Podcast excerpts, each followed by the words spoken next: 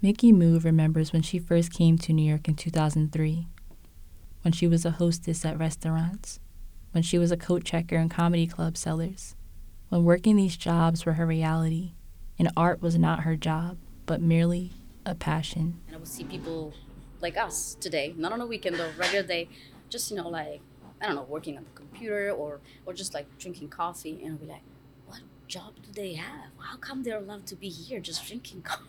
it's doing nothing, you know. And then like not so long ago, I actually kind of like realized that, and I found myself being in like you know some type of like situation. I'm like, oh, okay, so I'm doing the same. So I see that. Okay, Yeah. okay.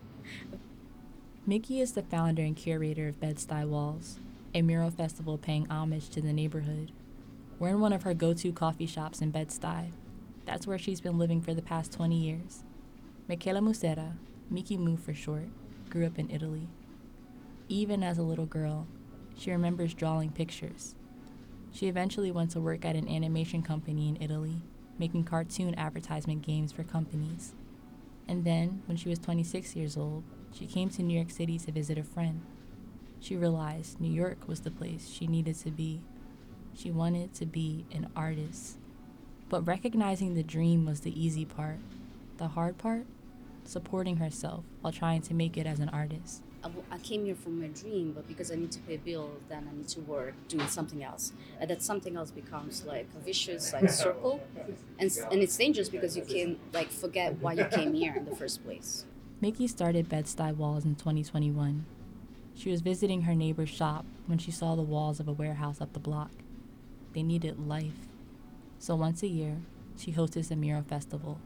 She selects talented artists. They come to Bed-Stuy and paint these walls. And after the mural's completion, is celebrated with a block party for the kids and community.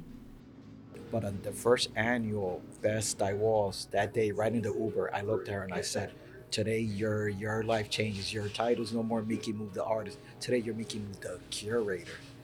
That's Frankie Velez, the co-founder and curator of Bed-Stuy Walls, and also Miki's partner in life. You know, and it's been like that, and her name has been rising since then. On our way to the walls, we stopped to see one of many characters that Miki has painted around the city.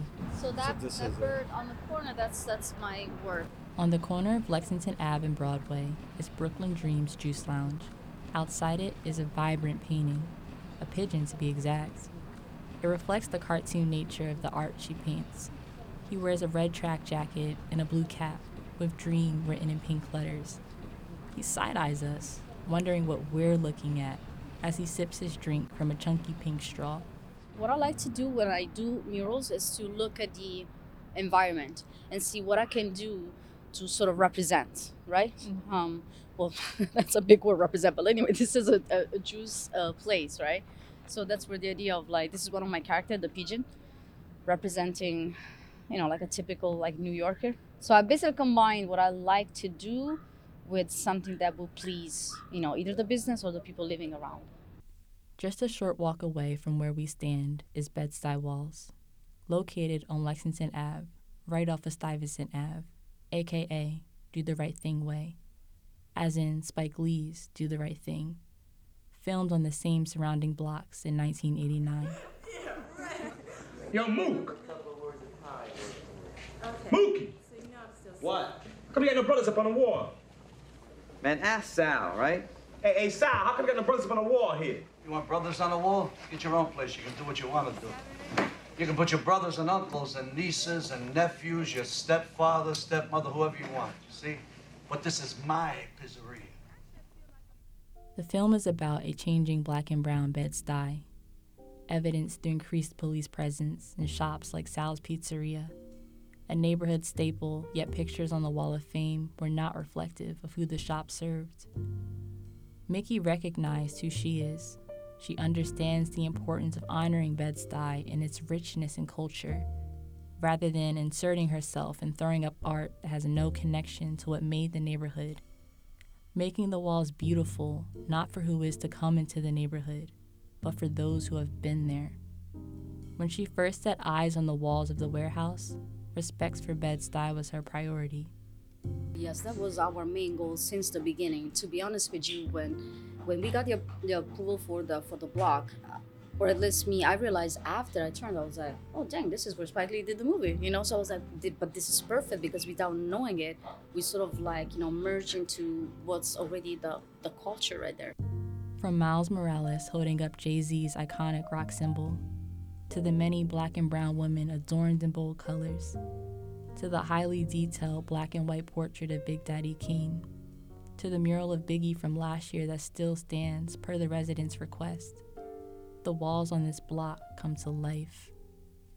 Miki views art as an opportunity, not to propel her life, but to propel the lives of others. Represented on the walls are artists from within and outside of New York City. Like one artist who told Miki she helped make his dream come true. It was like I always wanted to do something in uh, in in New York and specifically in Brooklyn because he's from here. So, um, and he just said, I'm, I, I don't know how to thank you because you, you made it happen. I was like, well, you did you did everything. I didn't know it's just a coincidence, but I'm, I'm glad I'm glad this is a dream of yours. Yeah. Our conversation ends where it started, in the coffee shop. So I asked Miki, what are the biggest goals and dreams that she has for herself as an artist? I'll keep doing what I what I do. Definitely, definitely.